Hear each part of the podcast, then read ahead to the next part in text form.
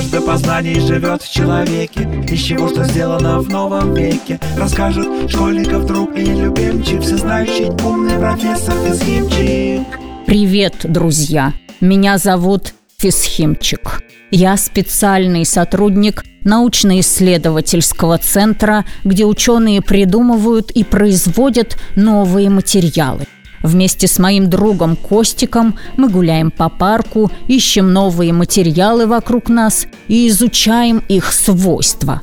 В прошлый раз мы с Костиком узнали о том, что первым современным композитом стал стеклопластик. Сейчас из него делают целые корпуса автомобилей и кораблей а углепластик люди используют в самолета и ракетостроении. Лужа, да какая большая, не могу стоять, буду перепрыгивать. Раз, два, три.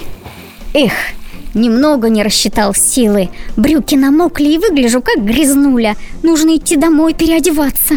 Я провожу тебя к маме. По дороге немного обсохнешь. Вот было бы хорошо, если бы одежда сама очищалась. Или если бы грязь к ней не прилипала. Стоишь на остановке, а мимо машина на большой скорости мчится. Вот-вот брызги на тебя попадут. А нет, грязные брызги одежды твоей коснулись и отскочили от нее, а ты чистенький, как ни в чем не бывало.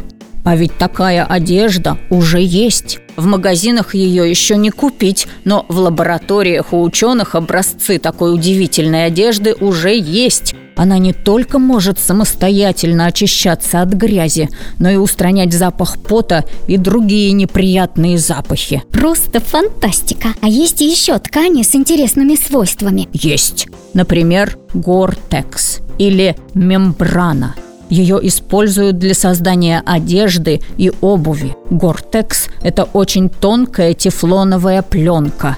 Изобрели ее инженеры-химики Уилберт Гором и его сын Роберт. В 1969 году Гортекс ламинируется на внешнюю ткань, а изнутри защищается подкладкой. И получается слоистый пирог. Ой, нет, композит.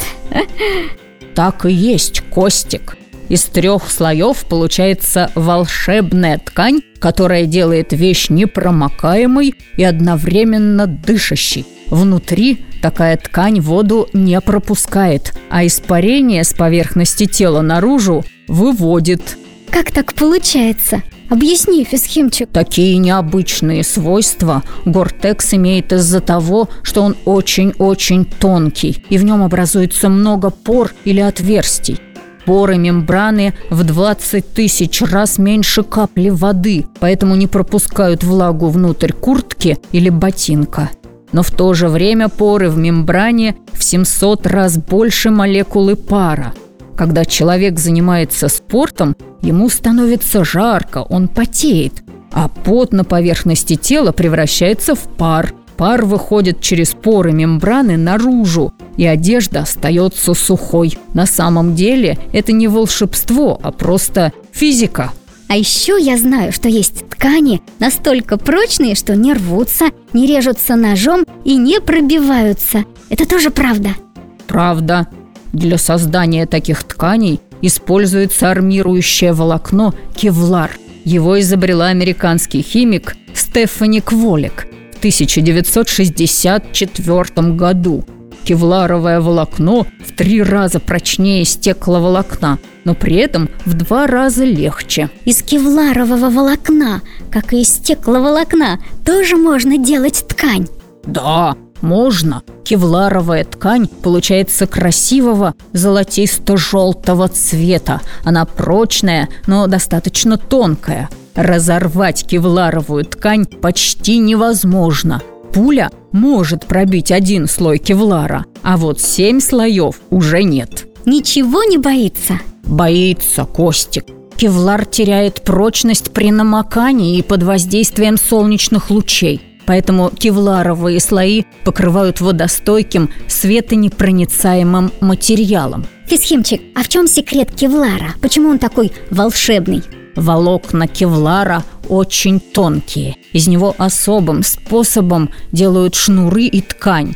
Кевларовая ткань получается настолько плотной, что способна очень быстро превратить энергию движения пули в тепловую и остановить ее.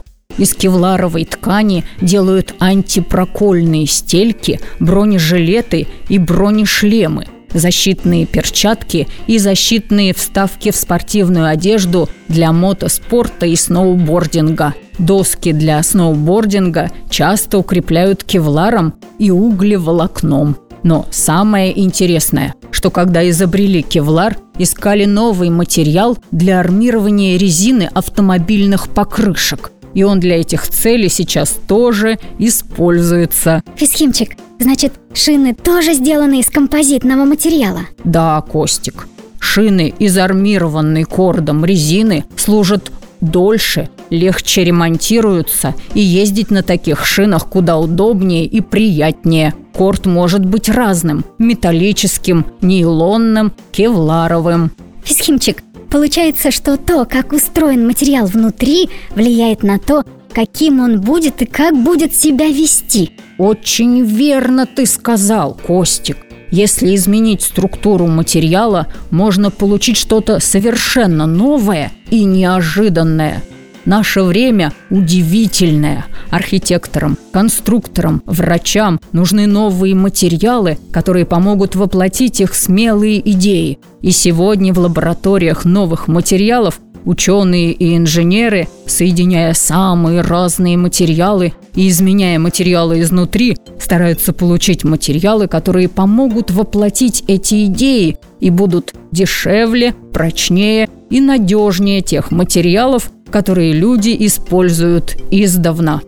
А вот и твоя мама, Костик. Приятно было с тобой прогуляться. Надеюсь, я был тебе полезен. Если еще понадоблюсь, зови, Заклинание ты помнишь. Фисхимчик два раза топнул правой ногой, два раза левой, подпрыгнул и исчез. А Костик с мамой отправились домой. Костику не терпелось начать исследование новых материалов, которые есть у них дома.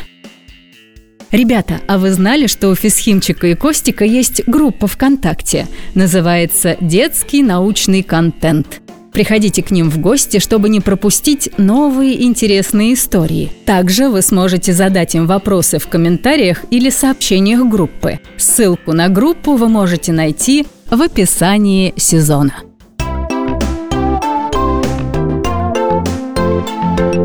Жажда познаний живет в человеке Из чего что сделано в новом веке. Расскажет школьников друг и любимчик Всезнающий умный профессор Физхимчик